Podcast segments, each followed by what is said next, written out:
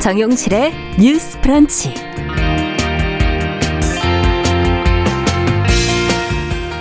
안녕하십니까 정용실입니다. 코로나19 일일 신규 확진자 수가 지난 주말에 1000명을 돌파했습니다.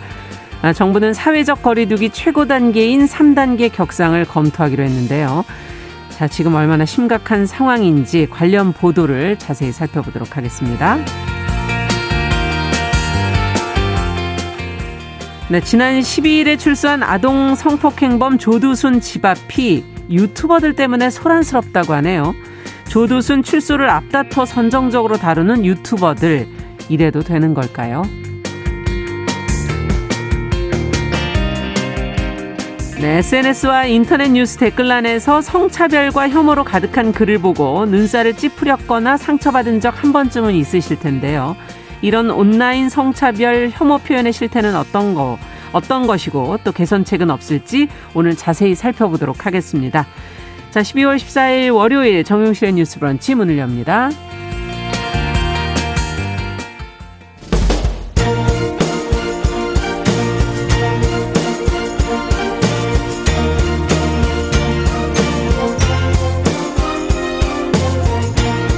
여성의 감수성으로 세상을 봅니다.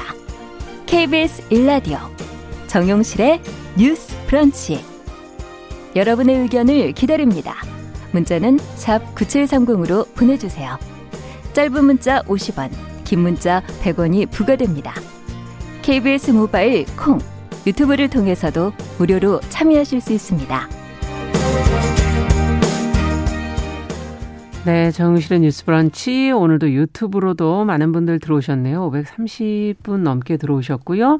어, 뭐, 다나와 박삼촌 님, 미무수원 님, 써니스카이 님, 이렇게 유튜브로 들어와 주셨고요. 또, 콩으로도 많은 분들 들어오셨습니다. 강하나 님, 조혜숙 님, 유성환 님, 김현옥 님, 이수봉 님, 최희철 님, 아카세이즈 님, 감사합니다. 자, 오늘도 저희는 어김없이 뉴스픽으로 시작을 해보도록 하겠습니다. 더 공감 여성정치연구소의 송문희 박사님, 안녕하세요. 네, 안녕하세요. 전혜연 사평론가 안녕하십니까? 네, 안녕하세요. 자, 지금 코로나19 상황이 하루하루가 지금 뭐 계속 또 악화되고 있다고 해야 될까요? 그래도 오늘 조금 멈춘 느낌은 드는데요. 일일 확진자 수가 지난 주말에 1000명을 돌파했어요. 100단위랑 1000단위 느낌이 이렇게 다른가 이런 생각이 들기도 했고 정부가 지금 3단계로 상향할지를 검토하겠다는 정도의 입장만을 밝혀놓고 있고요. 자, 관련 보도 내용 살펴보면서 어떻게 무엇을 좀 저희가 생각해 봐야 될지 한번 같이 고민해 보겠습니다. 전혜연 평론가께서 좀 정리해 주시겠어요? 예, 말씀해 주셨지 지난 주말 코로나19 신규 확진자가 1000명을 돌파했습니다.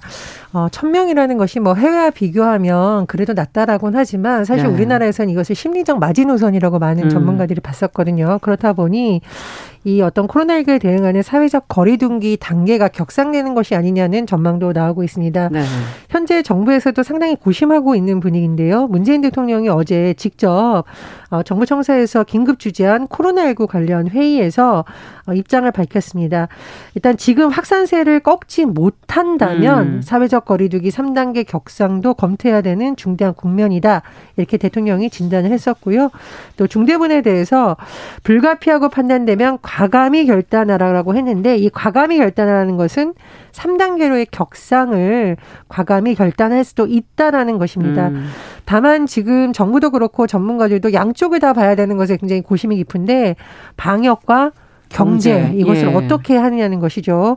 어, 3단계로 격상이 됐을 때 고통과 피해를 중소자영업자들이 겪게 되는 점, 뭐 이런 점을 뭐 대통령도 언급을 했었고 방역당도 언급은 하고 있습니다만 아마 이번 주 중의 상황이 굉장히 중요하다. 음. 이런 것에서는 이견이 없는 것으로 보입니다. 네. 자, 지금 상황을 보면은요, 중대본에서 지금 3단계가 만약에 내려줄 경우에는 영업 제한의 강도가 굉장히 커집니다. 그래서 마지막 카드 이런 어, 말도 나오고 있는데요. 이 3단계가 이제 거리두기 격상이 될 경우에는 10인 이상의 모임 행사가 금지가 되고요. 네. 어, 의료기관을 비롯한 필수 시설 이외의 모든 다중 이용 시설의 운영이 중단이 됩니다. 네. 현재 매뉴얼을 만약 적용하게 된다면 집합 금지가 적용되는 대상이 약 45만 개고요. 예. 운영이 제한되는 시설은 157만 개 정도로 지금 방역 당국이 추측하고 있습니다. 음. 그러나 과연 지금 상태로 계속 가야 되는 의문도 나오고 있는 상황이기 때문에요. 아마 방역 당국과 정부는 오늘도 지금 발표가 나오고 있습니다만 오늘 상황 이번 주주 상황을 검토해서 음. 입장을 또 낼 것으로 보입니다. 네. 자, 지금 굉장히 어떻게 보면 위험한 상황인데 아직도 경각심을 좀 못 가진 분들도 있다 하는 그런 보도들이 어, 나오고 있고 어, 경제적 타격 때문에 과연 어떻게 이 문제를 풀어가야 될 것이냐 하는 문제도 숙제로 남아 있는 것 같고요.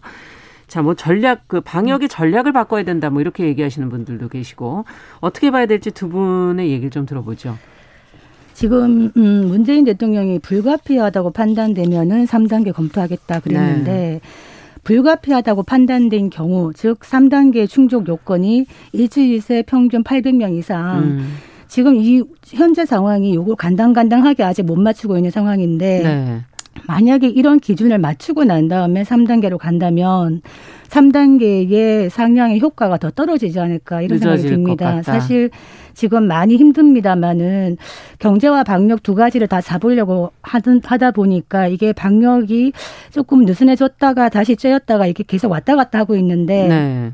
오히려 쬐일 때는 확실하게 쬐는 게 좋다. 지금 뭐 하루에 그릇 열 그릇 식당이 판다. 이거 파느니 차라리 다 같이 문 닫고 조금 바짝 땡겨가지고 좀 한꺼번에 좀 같이 쉬면서 음. 좀 멈추자. 이런 견해들도 많거든요. 그래서 저는 3단계로 가는 거를 주저하다 보면 오히려 더 효과가 늦어지지 않겠나 하는 걱정이 음. 많고 실제로 전문가 분들도 어, 많은 전문가 분들이 최악의 시나리오를 대비해야 된다. 네, 최악의 시나리오. 네, 특히 방역에 있어가지고는 우리가 겨울철에 또 대유행이 올 수 있다는 얘기를 진작부터 했었음에도 불구하고 당장 지금 확진자 수가 폭증하게 되면은 병상을 가지 못하고 대기하는 사람이 지금 현재 580명이다. 네.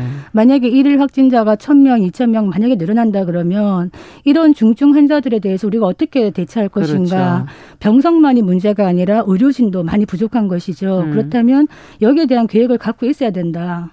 그렇다면은 어떤 방법이 있겠느냐. 지금 전문가들이 얘기하는 거는 장충 체육관이라든가 이런 거 좀 치료 시설을 만들자 음. 이런 얘기까지 하고 있는 상황이거든요. 그런데 어떤 민간 병원을 자발적으로 좀 거점 병원화하는 이런 얘기가 나오고 있는데 이게 잘 안 되고 있어요. 음. 왜냐하면 어 코로나19 처음 확산될 때 대구 같은 경우에는 대구 등산병원이 그렇죠. 코로나 전담병원, 거점병원으로 해서 네. 사실 잡는 데 많은 기여를 했습니다. 음. 그런데 두 가지 문제가 있는 게 그렇게 했을 때 코로나 병원이라는 낙인 찍기 음. 이런 부분이 또 있고 병원들이 걱정하는 부분이고요.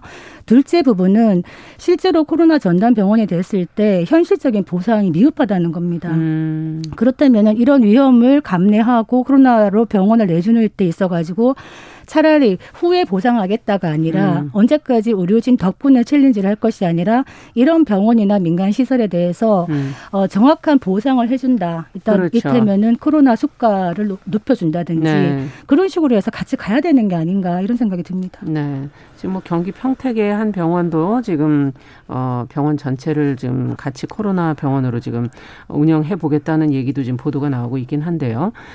자, 어떻게 보십니까? 전해 평론가께서는. 이 전문가들이 이제 의료 전문가들이죠. 그러니까 네. 아무래도 선제적 주장, 과감한 주장은 계속 나오는 것 같습니다. 그래서 그런 부분은 같이 봐야 된다라고 보고 아마 지금 지자체들과 협의를 계속 정부가 음. 하고 있는 것 같아요. 왜냐하면 이제 지자체들의 입장이 또 있을 거라고 봅니다. 예를 네. 들면 거리가 굉장히 넓어요. 인구 밀도가 낮아요. 음. 근데 이런 같은 경우에도 전국적으로 다 되는 3단계를 했을 경우에 어떤 영향이 있느냐에 대해서 아마 지자체의 의견을 저는 좀 면밀히 잘 들어봐야 된다라고 네. 생각을 하고요. 특히 3단계 거리두기 격상이 됐을 경우 이게 지자체별로 하향하기가 쉽지 않다라고 하니까 그런 부분에 대한 의견 검토가 돼야 된다고 봅니다. 두 번째로는 지금 병상 문제 계속 얘기 나오면서 그렇죠. 민간 의료 협력 체계에 대한 얘기 계속 나오고 있잖아요. 네. 말씀해 주셨듯이 병상 부족을 해결하려면 민간에 있는 병원들과 협력이 필요한데 이런 부분에 대해서 지금 인기응변식으로 할 게 아니라 지금부터 협력 체계를 구축해서 더 상황이 심각했을 때에 대비한 협력 전략을 계속 음. 세워야 된다라는 부분은 굉장히 좀 의미가 있다고 보고 두 분이 비슷하게 지금 얘기하시네요. 그렇습니다. 그리고 말씀해 네. 주셨듯이 경기도의 이제 한 병원 그 네. 병원장 인터뷰를 제가 언론 보도를 봤는데요.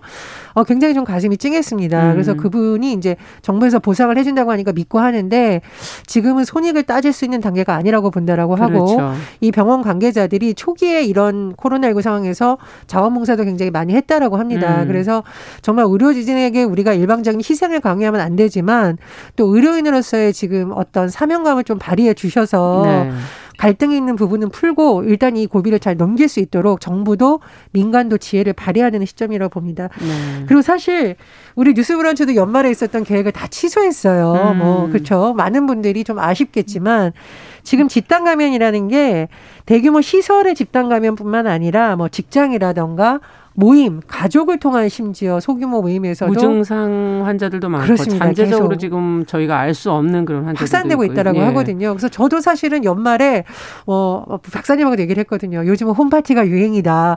한편으로는 뭐 부럽다는 얘기는 하지만 사실은 이게 지금 위험하다고 방역 당국에서 음. 지적을 하고 있습니다. 그래서 좀 연말 들어서 이런 모임 취소하는 건 아쉽겠지만 워낙 위중한 시기니까 불가피한 시기에는 모임을 좀 그렇죠. 최소화하려는 시민들의 노력도 필요하다고 봅니다. 음. 지금 그 지역마다 다 다르겠지만은 수도권의 확산세가 꺾이지 않고 있기 맞아요. 때문에 음. 거의 지금 확진자 중에 수도권 확진자가 그 천 명 기준에서 한 78점 몇 프로라고 그렇죠. 하니 일단은 서울 뭐 수도권 지역부터 먼저 선제적으로 3단계를 하는 게 어떨까 음. 이렇게 생각을 하고요. 네. 어, 지금 그 의료진이 많이 부족하다는 얘기를 현장에서 많이 하시더라고요. 네. 만약에 환자가 더 폭증하게 된다면 병상만 있어서 중요한 게 아니라 의료진이 확충이 돼야 되는데 지금 음. 많이 부족하다. 음. 그렇다면 그 이탈리아를 보니까 이번에 그 800명 정도의 그 의대생 학생들을 조기 졸업을 시키더라고요. 아. 그래가지고 이제 실장에 나갈 수 있게 현장에 나갈 수 있게 이렇게 했고 예. 그런 걸 보면 우리도 지금 아마 어, 필기 시험까지 치르는 학생들이 있을 겁니다. 의대생들 예. 이런 의대생들이 실기 시험이 남을 텐데 현장에 좀 빨리 보내가지고 음. 어 이걸 좀 대체하는 방 법이 어떻겠는가 이런 생각도 들고 지금 뭐 전시에 준한다 이런 얘기를 하고 있는데 그렇죠. 공중 보건이라든가 군 군대의 군 인력 다 음. 이렇게 보완을 해야 되지 않겠나 음. 생각보다 심각할 수 있다. 이런 네. 생각이 들고 해외 사례를 조금 더 참고해야 될 네. 수도 있겠네요. 하자면 예. 뉴질랜드 같은 경우에는 스테이 애톰 그러잖아요. 집에서 음. 머물러라, 나가지 마라, 생필품 사는 것 말고는 음. 어떻게 보면 아직 우리가 3단계 가지는 않았지만 3단계에 준하는 생활을 우리가 해야 된다. 이런 음. 생각이 듭니다. 네. 조금 더 보충 설명을 드리자면 현재 매뉴얼에 따르면 3단계가 적용되면은요 전국에 일괄적으로 적용되는 조치라고 지금 보도가 나오고 있습니다. 예, 그래서 네. 이럴 경우에는 지자체에서 어떻게 개별적인 단계형이 불가능하기 때문에 아마 정부에서도 검토 중이라는 거 보충 음. 설명을 조금 드리고요. 그리고 지금 이제 말씀해 주셨듯이 여러 가지 방안이 있는데 저는 이제 정부가 할 수 있는 일하고 시민들이 할 수 있는 일을 두 가지 다 하자라고 늘 강조하고 그렇죠. 있잖아요. 제가 대중교통 타면은 그래도 대부분 마스크 착용은 잘 하시는 것 같습니다. 그런데 지금 보니까 지방의 일부 시설을 빌려서 단속을 피해서 파티를 하는 문화도 있다라는 보도가 음. 나오고 있습니다. 그래서 어 제가 지혜를 얘기하는데 나쁜 쪽으로 지혜를 발휘하지 마시고 예를 들어서 그 시설에서 근데 감염이 발생하면 지역에 있는 그 시설은 영업을 할 수도 없고요. 그렇죠. 또 관광객들 소위 사이에서 소문이 나서 굉장히 타격을 입을 수가 음. 있습니다. 그래서 지금은 방역 당국의 지침에 좀 따라주는 것이 상생하는 길이 아닌가 그런 생각입니다. 네. 그 3단계를 전국 단위로 할 수밖에 없다고 얘기하는 거는 만약에 서울 수도권에 막으면 지방으로 지금 말했듯이 그렇죠. 지방으로 가서 네. 또 다른 지역 이동이 있으면서 확산되기 때문에 음. 한꺼번에 막아야 효과가 있다 이런 얘기를 하는 것이죠. 그만큼 어떻게 보면 국민들의 수용적인 자발적인 어떤 음. 그런 합심하는 마음이 중요한데 사실 국민들 보고 뭐라 할 수도 없는 게 그동안 고생 많이 했습니다. 그렇죠. 오랜 기간이었죠. 예, 오랜 기간 많이 참아주고 하는데 일부 정도 이제 일탈이 있겠습니다만 음. 좀더 근본적으로 저는 지금 서울, 인천, 경기 교육청이 내일부터 모든 학생들 다 그렇죠. 원격 수업으로 돌리거든요. 음. 이거는 거의 3단계에 준하는 겁니다. 맞습니다. 그렇다면은 저는 직장에서도 사실은 재택근무를 거의 좀 많이 하는 걸로 장려하고 장려를 있죠. 하고 있는데 실제로 많이 안 되더라고요. 네. 그러면 재택근무를 안 하면 이분들이 동일한 시간에 또 출근을 하고 퇴근을 음. 하죠. 그러면 이제 저희처럼 차로 만약에 움직이는 사람들은 음. 빼더라도 대중교통으로 움직이는 분들은 한번 가보 시면 출퇴근 시간 뽁짝뽁짝합니다. 음. 그러면 출퇴근 시차제를 왜 안 하는가? 지금도 좀 더 적극적으로 해야 된다. 음. 그래서 재택근무, 출퇴근 시차제. 음. 그러니까 탁상 행정을 하지 말라 하는 이야- 이야기가 음. 밤 9시까지 대중교통 다 이제 못하게 운영을 좀, 못하게 네, 하는데요. 돼 있죠. 2.5단계. 밤 9시 되면은 그 마지막 차를 타기 위해서 또 복작복작합니다. 그래서 저는 좀 근본적인 대책을 세워야 되지 않겠나. 이 두 가지만 제대로 음. 해도 많이 이렇게 분산이 될 것이다. 이런 생각이 음, 듭니다. 네. 자, 앞으로 또 상황이 어떻게 되는지에 따라 저희도 한 번 더 이 문제는 계속 좀 다뤄보도록 하겠습니다. 자, 앞서 잠시 오프닝에서도 말씀을 드렸었는데 아동 성폭행범 조두순이 지난 12일에 이제 형기를 마치고 출소를 한다는 건 뭐 보도를 통해서 많은 분들도 접하셨을 텐데요. 지금 출소 직후부터 이 조두순의 집 앞이 유튜버들로 소란스럽다고 하는데 어떻게 된 일인지 어, 그 지역 주민들도 굉장히 고통을 호소하고 계시다고 하는데요. 전혜연 평론가께서 관련 내용을 좀 정리해 주시겠어요? 예, 성폭행 범죄로 12년, 징역 12년을 복역했던 조두순이 지난 12일 출소했고요. 네. 자택에 머물고 있는 것으로 알려지고 있습니다. 아, 그런데 사실 이 범죄 행위가 워낙 좀 나쁘고 또 음. 피해자가 어린이였었기 때문에 시민들이 분노할 수 있는데 문제는 뭐냐면은요. 일부 유튜버를 비롯한 개인들이 이 조두순의 집 부근에 몰려들어서 소란을 피워서 음. 인근 주민들이 민원을 넣거나 제발 이런 행위는 하지 말아달라고 지금 음. 항의하는 현상이 일어나고 있다고 합니다. 예를 들면 일부 유튜버들이 그 조두순의 거주지를 찾아가서 카메라를 들고 고성을 지르거나 어. 혹은 출동했던 경찰차를 뭐 발로 뭐 차부수고 순찰자가 이런 행위를 단속하려고 하니까 소란을 피워서 체포되는 일이 또 있었습니다. 어. 그리고 조두순이 이제 이동했던 호송차를 발로 쳐서 부수거나 유리를 파손하는 행위, 또 집 뒤편에 가스 배관을 타고 벽을 오른다가 이런 일이 지금 일어나고 있다는 예. 거죠. 근데 이러다 보니까 주민들이 너무 시끄러워서 잠을 못 잘 정도다. 음. 그리고 지금 근본적인 대책을 세우고 이러는 것이 중요한 것이지 이것을 재미거리로 삼아서 혹시 그렇죠. 본인의 유튜버 조회수를 올리는 것이 아니냐라는 비판까지 나오고 있는 상황입니다. 예. 지금 조두순이 출소한 전날부터 최근까지 경찰에 주민된 주민 불편 신고가 뭐 70건이 넘었다 이런 보도가 나오고 있는데요. 음. 밤늦게 찾아와서 뭐 차에 경적을 올리거나 오토바이를 타고 지금 뭐 새벽에 오거나 음. 고함을 지르거나 이런 현상이 나타나고 있다고 합니다. 그래서 어 제가 뭐 시작하면서도 말씀을 드렸습니다마는 워낙 이런 범죄에 대해서 우리나라가 손방망이 처벌을 한다. 그리고 사실 출소 이후의 대책에 대해서도 부족하다는 지적 계속 하고 있습니다. 그렇죠. 전문가들이 비판하고 있고 시민들이 분노하는 거 이해할 수 있습니다. 그러나 일부 유튜버들이 하는 이런 행동은 사실 근본적인 대책 마련을 위한 촉구라기보다는 본인을 위해서 이런 힘든 일을 그렇죠. 그렇죠. 피해자 가족들이 아직도 힘듭니다. 그럼 근본적인 대책을 고민해야 되지 이런 식으로 어떤 흥미거리로 삼는 것이 아니냐는 지적이 나오고 있기 때문에 좀 시민들의 성숙한 대응이라던가 일부 유튜버들도 어떻게 이것을 보도해야 될지에 대한 깊은 고민이 필요할 것을 음, 보입니다. 네. 자, 지금 뭐 정말 분노하지 않는 국민들은 없겠지만 범죄 자체에 대해서 이것을 어떻게 다룰 것이냐 하는 것은 정말 그 차이가 있을 것 같아요. 두 분께서는 어떻게 보시는지.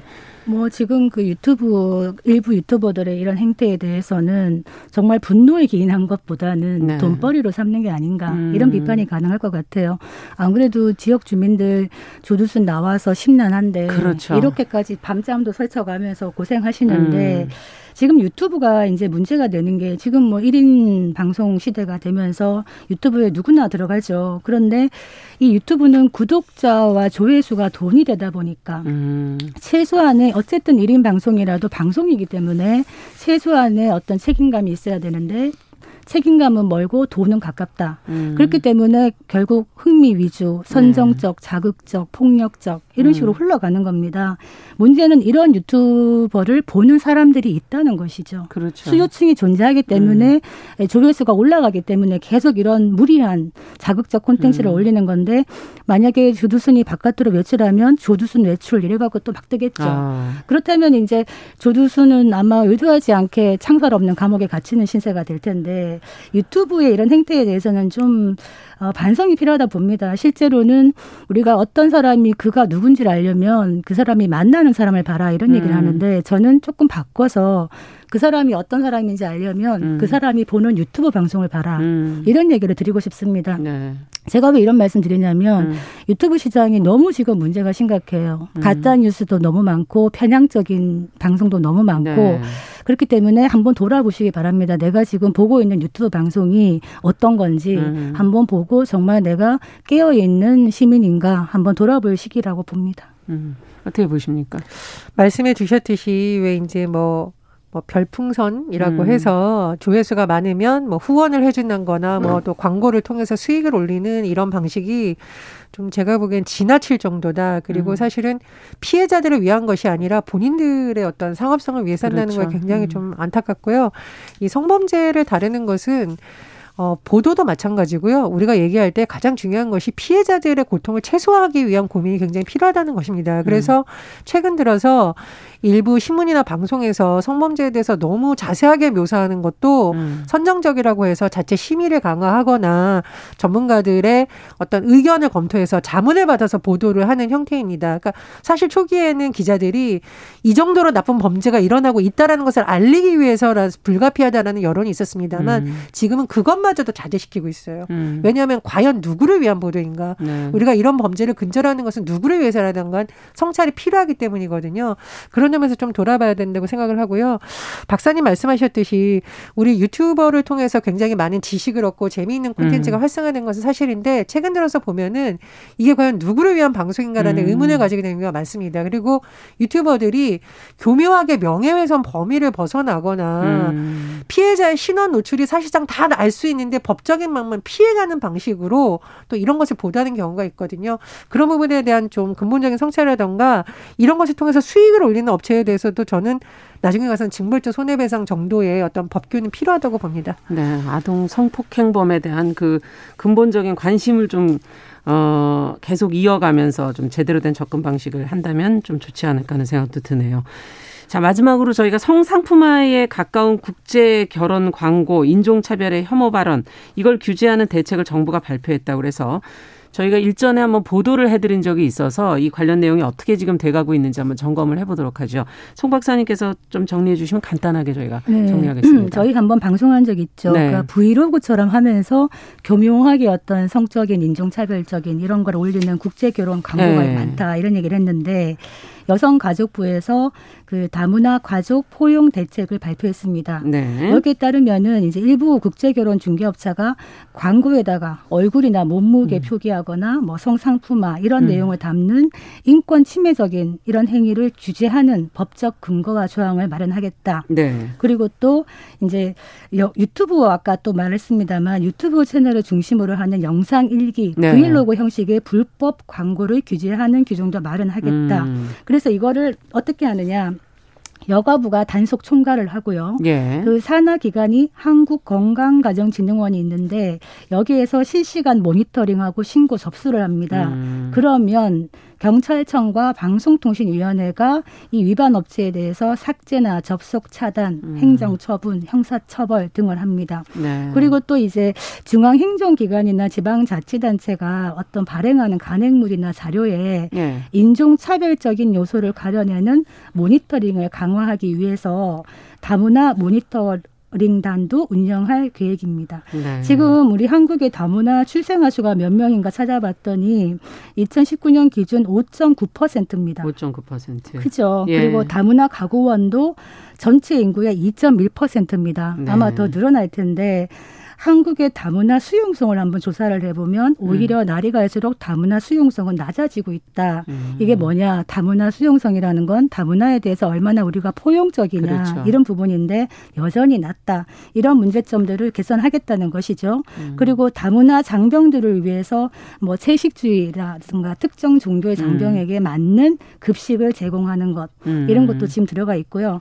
또 하나 중요한 거는 우리 한부모 가족 지원법이 있는데 이 한부모 가족 지원법에서 기존에 이제 결혼 이민자 있죠. 결혼해서 네. 온 이민자가 한 부모가 될 경우에도 이 정부의 한 부모 가족 지원을 받을 수 있게 됩니다. 음. 그리고 또한 결혼 그 한 외국 이민자인 경우에 우리나라의 범죄 피해자 보호법도 포함될 음. 수 있도록 개정을 추진하겠다. 좀 많이 지금 여러 가지 촘촘하게 들어가고 있는 것 네, 같습니다. 네, 내용은 굉장히 좋은데 지금 개정을 추진한다는 건 제도나 법이 아직 완비되지는 않았다는 얘기죠. 조금 시간이 더 걸릴 것 같고 빨리 마련이 됐으면 좋겠고요. 두 분은 어떻게 평가를 하시는지 이 중앙 행정부처에서 나왔던 국제 결혼 관련 내용 중에 사실 굉장히 그 특정 국가에 대한 혐오 발언을 한다라는 지적이 이미 나온 바 있습니다. 네. 뭐 특정 국가의 사람들이 약속을 잘 지키지 않는다.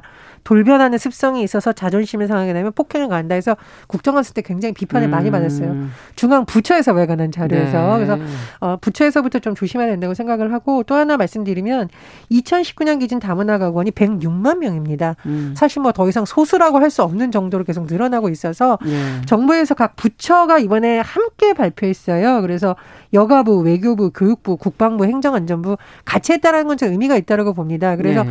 이쪽에서만 정책을 하고 단속하는 것이 아니라 전 부처에 걸쳐서의 종합 대책을 하는 것은 계속돼야 된다고 봅니다. 약간 아쉬운 거는 음. 그 혐오를 조장하는 발언을 하면 안 된다라는 근거에는 만들었는데 네. 그러면은 근거는 있지만 혐오 발언을 했어요. 그럼 네. 처벌이 어떻게 되느냐? 처벌은 아직 없다는 거죠. 음. 그래서 이제 그냥 사회 인식을 확산하는 차원이지 아직까지 처벌 근거가 없다는 건데 문제는 이제 프랑스나 영국, 독일, 캐나다 이런 데는 혐오 표현을 규제하는 법안이 있거든요. 네. 그래서 앞으로는 이 부분도 약간 법안이 마련이 돼야 되지 않겠나. 음. 심각한 혐오 표현인 경우에 그렇죠. 일본 같은 경우에는 실제로 지금 지자체에서 혐한 발언을 하는 그 개인이나 단체에 대해서 음. 벌금을 부과하는 방안을 내놓고 있거든요. 네. 이런 건 굉장히 바람직한 것 같습니다. 그렇죠. 네. 자, 두 분 얘기 오늘 여기까지 듣겠습니다. 뉴스픽 전혜연 평론가, 더공감 여성정치연구소 송문희 박사 두 분 수고하셨습니다. 감사합니다. 감사합니다. 자, 정용실의 뉴스 브런치 듣고 계신 지금 시각 10시 31분이고요. 라디오 정보센터 뉴스 듣고 오겠습니다. 국내 코로나19 신규 확진자가 하루 새 718명 늘어 전날 1000명대에서 다시 700명대로 떨어졌습니다. 이 중 국내 발생은 682명, 해외 유입은 36명입니다. 정세균 국무총리는 오늘 중대본 회의에서 필요하다고 판단하면 과감한 결정도 주저하지 않겠다면서도 거리두기 3단계는 최후의 보루이고 신중한 검토가 필요하다고 강조했습니다. 코로나19 확산에 따라 서울시내 유치원과 초등학교, 특수학교가 내일부터 연말까지 전학년 원격 수업을 시행합니다. 오늘부터 수도권 지역의 코로나19 역학조사 지원 업무에 특전사 간부들이 투입됐습니다. 특전사 간부 370여 명이 역학조사 정보 입력과 관리, 검체 이송 등 행정 지원 업무를 맡습니다. 국회가 오늘 밤 본회의에서 이른바 대북전단 금지법으로 불리는 남북관계 발전법 개정안 무제한 토론에 대한 종료 표결 절차에 들어갑니다. 크리스 스미스 미국 공화당 하원 의원이 한국의 대북전단 살포 금지법 처리 움직임에 대해 시민의 자유를 무시하고 공산주의 북한을 묵인하는 것이라며 우려를 표시했습니다. 지금까지 정보센터 뉴스 정한나였습니다. 네, 정보센터 뉴스 수고하셨습니다. 지금 속보가 들어왔습니다. 봉화군 평지, 제천시, 인제군 평지, 양구, 또 춘천시, 홍천군, 화천군, 원주시, 횡성군, 정성군, 영월군, 태백시 지역에 지금 한파 경보가 발효가 됐습니다. 어, 날이 많이 춥죠. 특히 강원 지역의 날씨 지금 체감 온도는 더 떨어지고 있는 것 같은데요. 야외 활동은 피하고 부득이 외출할 경우에는 어, 내복이나 목도리, 모자, 장갑 등으로 체온을 좀 따뜻하게 유지하셔야 되겠습니다. 어, 심한 감기나 방향 감각의 상실, 뭐 어, 심한 피로, 불분명한 발음 등을 느끼실 때는 저체온증이 의심이 되기 때문에 바로 병원을 가보셔야 되겠습니다.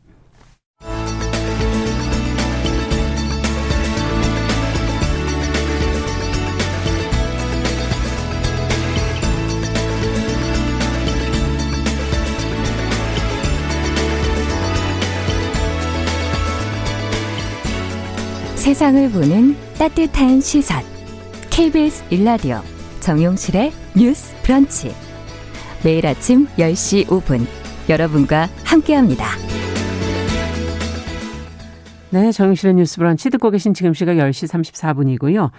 어, 저희가 앞에서도 이제 뉴스픽에서도 뭐 성차별적인 그리고 어, 또 혐오의 언어를 발견하는 것에 관한 이야기를 잠시 좀 했었습니다. 우리 사회 차별과 혐오 좀 그 위험 수위에 다다랐다 하는 그런 경고음이 곳곳에서 나오고 있고 특히 그 문제가 심각하게 드러나는 곳은 인터넷이다 하는 그런 생각이 듭니다. 얼마 전에 열린 이 성평등 미디어 포럼에서 온라인 성차별과 혐오 표현의 실태, 시민들의 또 인식을 조사한 내용이 발표가 돼서요. 오늘 월요 인터뷰 시간에 그 내용을 좀 자세히 살펴보도록 하겠습니다. 직접 이 미디어 포럼에서 발표를 하신 분이죠. 한국 외대 미디어 커뮤니케이션 학부의 김민정 교수님 전화 연결합니다. 안녕하십니까? 안녕하세요. 네. 그 최근에 있었던 그 성평등 미디어 포럼에서 이 온라인 성차별 혐오 표현에 대한 시민 인식 조사 내용을 발표를 하셨는데 어떤 내용이었는지 어떤 취지에서 이렇게 조사하셔서 발표하게 되셨는지 먼저 소개를 좀 부탁드립니다. 네. 어, 이번 조사는 그야말로 그 시민들의 경험, 그 다음에 생각을 조사를 한 것인데요. 네. 말씀하신 것처럼 한국 사회에서 그 혐오 표현의 문제, 그 다음에 여성 혐오가 사실 사회적인 문제로 대두된 지는 어, 꽤 오랜 시간이 지났잖아요. 네. 근데 그동안 혐오 표현의 개념을 이렇게 학술적으로 정의하는 노력은 좀 많이 이루어져 왔는데 과연 시민들이 어떤 표현을 실제로 혐오 표현으로 보고 있는가? 음. 그다음에 그런 표현을 얼마나 자주 접하고 있고 실제로 사용해 본 경험이 있는 사람들은 얼마나 있는가? 그리고 그런 표현이 미치는 영향에 대해서는 어떻게 평가하는가 이런 좀 조사는 상대적으로 부족했었어요. 그렇군요. 그래서 이번 조사를 통해서 그런 온라인 성차별 혐오 표현의 좀 구체적인 실태를 알아보고 그에 대한 뭐 시민들의 인식을 조사함으로써 향후의 정책 방향을 좀 재현하고자 하는 음. 목적으로 조사를 실시하게 됐습니다. 네, 현실의 뭐 현장의 목소리 이런 게 좀 더 들어가지 않았을까 하는 기대가 되는데 조사 내용을 살펴보기 이전에 조사 대상, 기간, 방식 이런 것도 좀 저희가 알아봐야 되지 않겠습니까? 네, 어, 조사 기간은요, 어, 11월 초, 어, 장, 지난달 초 일주일 정도 이루어졌었고요. 네. 어, 전문 업체를 통해서 온라인으로 설문조사를 실시를 했는데요. 네. 일반 시민 1000명을 대상으로 했었고요. 이 1000분은 이제 SNS를 하루에 평균 어, 50분 이상 사용을 하시는 분들로 제한을 했었고요. 네. 그다음에 1000명 중에 남자 500명, 여자 500명으로 성별 할당을 했고 연령대는 20 대가 33%, 30대, 40대가 또 각각 33%씩 해서 20에서 40대 사이에 음. 이제 연령으로 할당을 했습니다. 그래서 네. 어, 표본 오차는 95% 신뢰 수준에서 네. 플러스 마이너스 3.1% 포인트입니다. 그렇군요.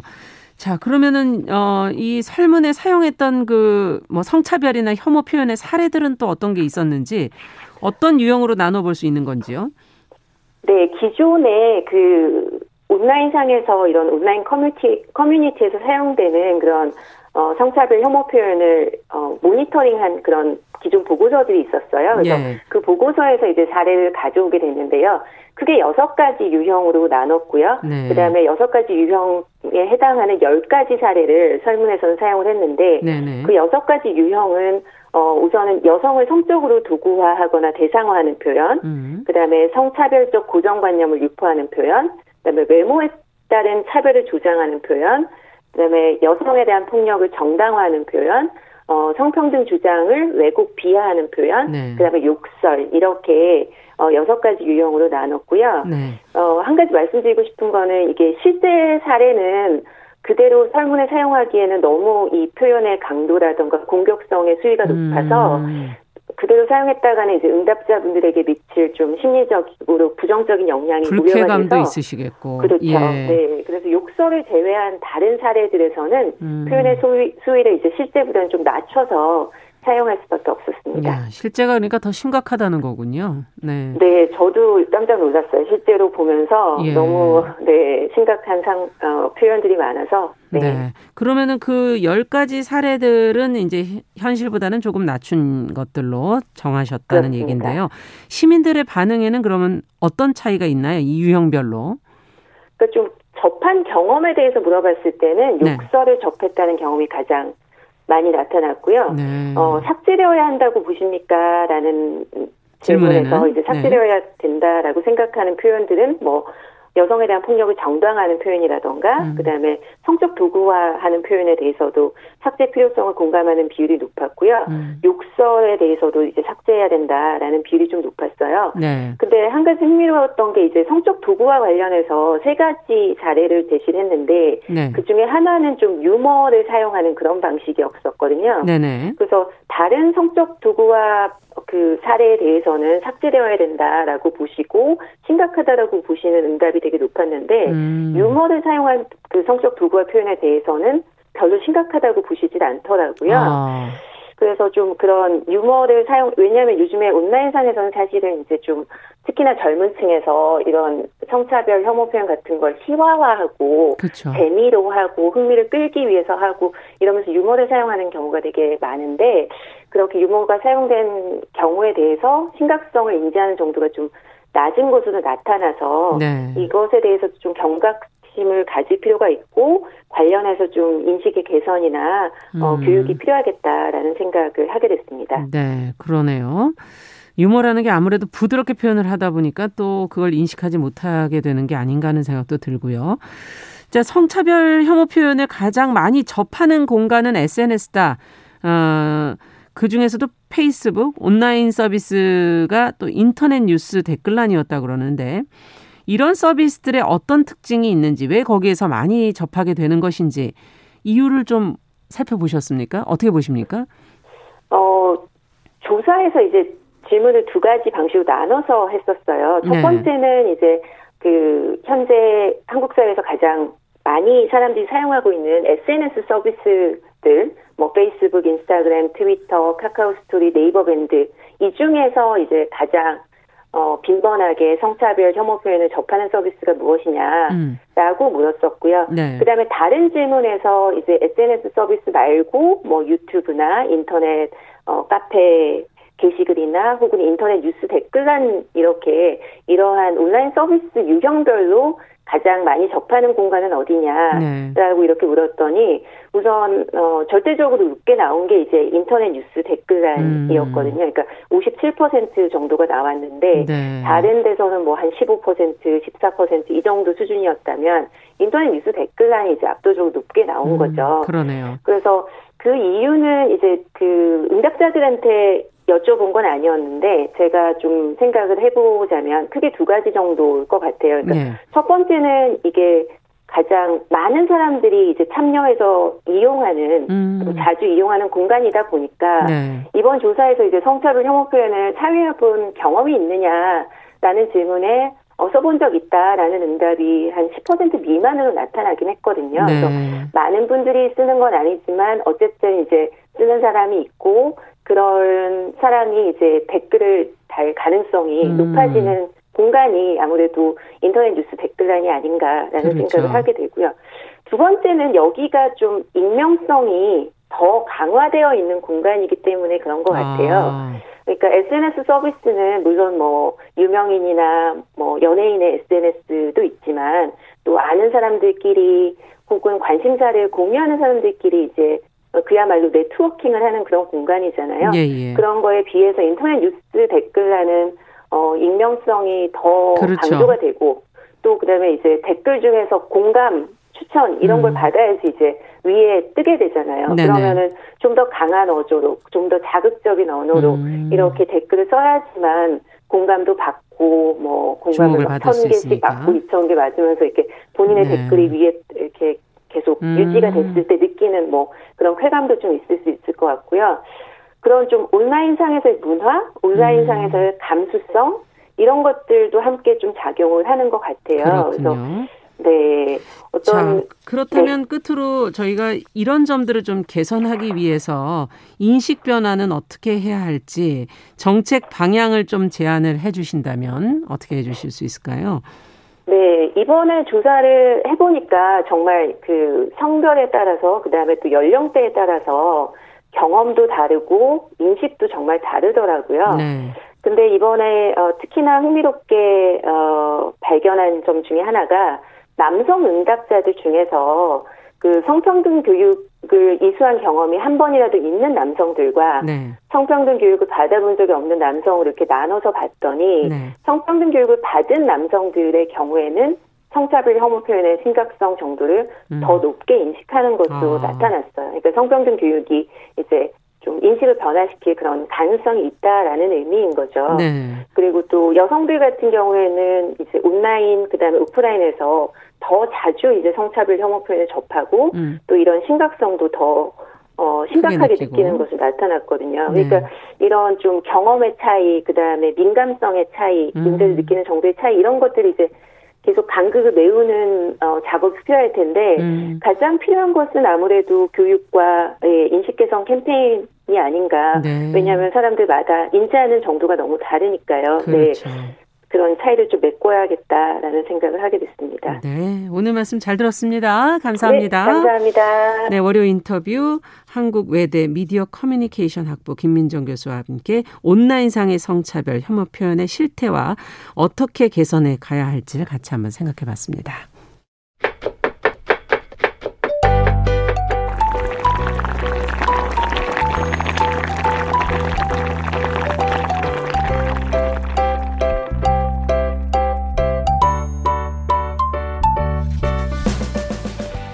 네, 정우실의 뉴스 브런치 듣고 계신 지금 시각 10시 46분 향해 가고 있고요. 건강한 식탁 시간입니다.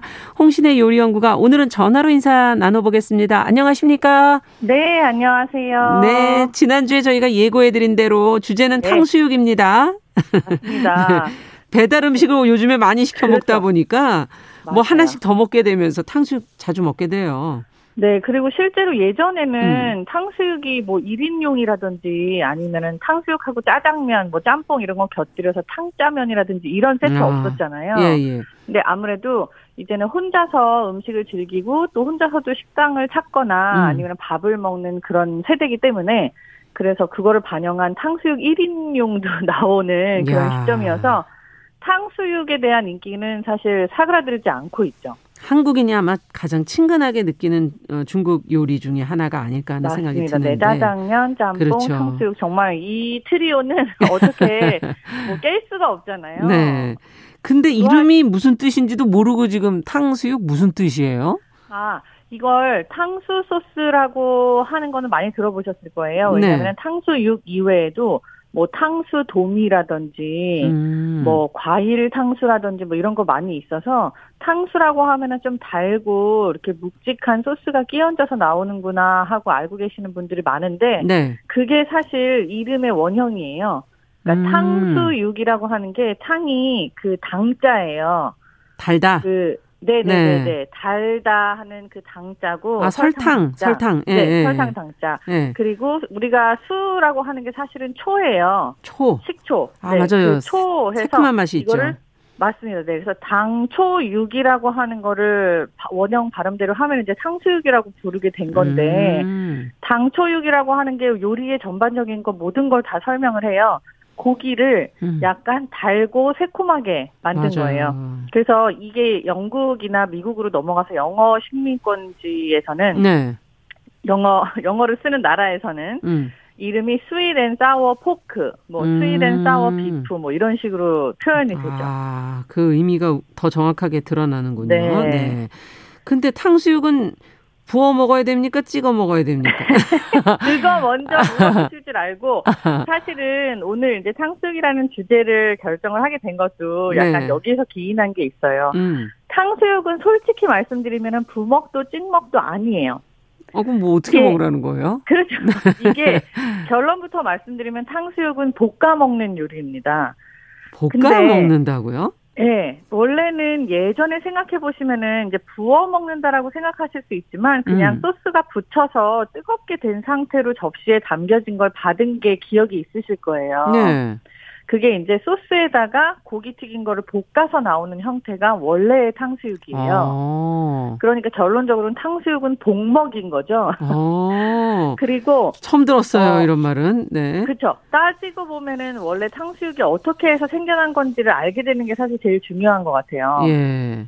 탕수육이라는 요리가 원래 중국에 처음부터 있었던 게 아니고 네. 이게 이제 그 유럽에서 이제 영국 식민지화 되는 그런 지역이 좀 있었잖아요, 중국에. 네. 그렇게 돼서 좀 불평등한 조약을 체결을 하면서 영국인들 거주자들이 많이 늘어나는 지역이 생겼어요. 네. 근데 그쪽이 아무래도 요리의 본거지인 광둥 지역 이런 데이기 때문에 음. 그 사람들이 쉽게 먹을 수 있도록 그러니까 육식을 주로 하는 사람들이니까 뭐 소고기 돼지고기로 음. 그리고 좀 단 걸 즐기니까 단 음식으로 그리고 또 젓가락질을 잘 못하니까 포크로도 쉽게 이렇게 찍어서 아. 올릴 수 있는 그런 튀김 요리를 딱딱하게 개발을 한 게 탕수육이에요. 예.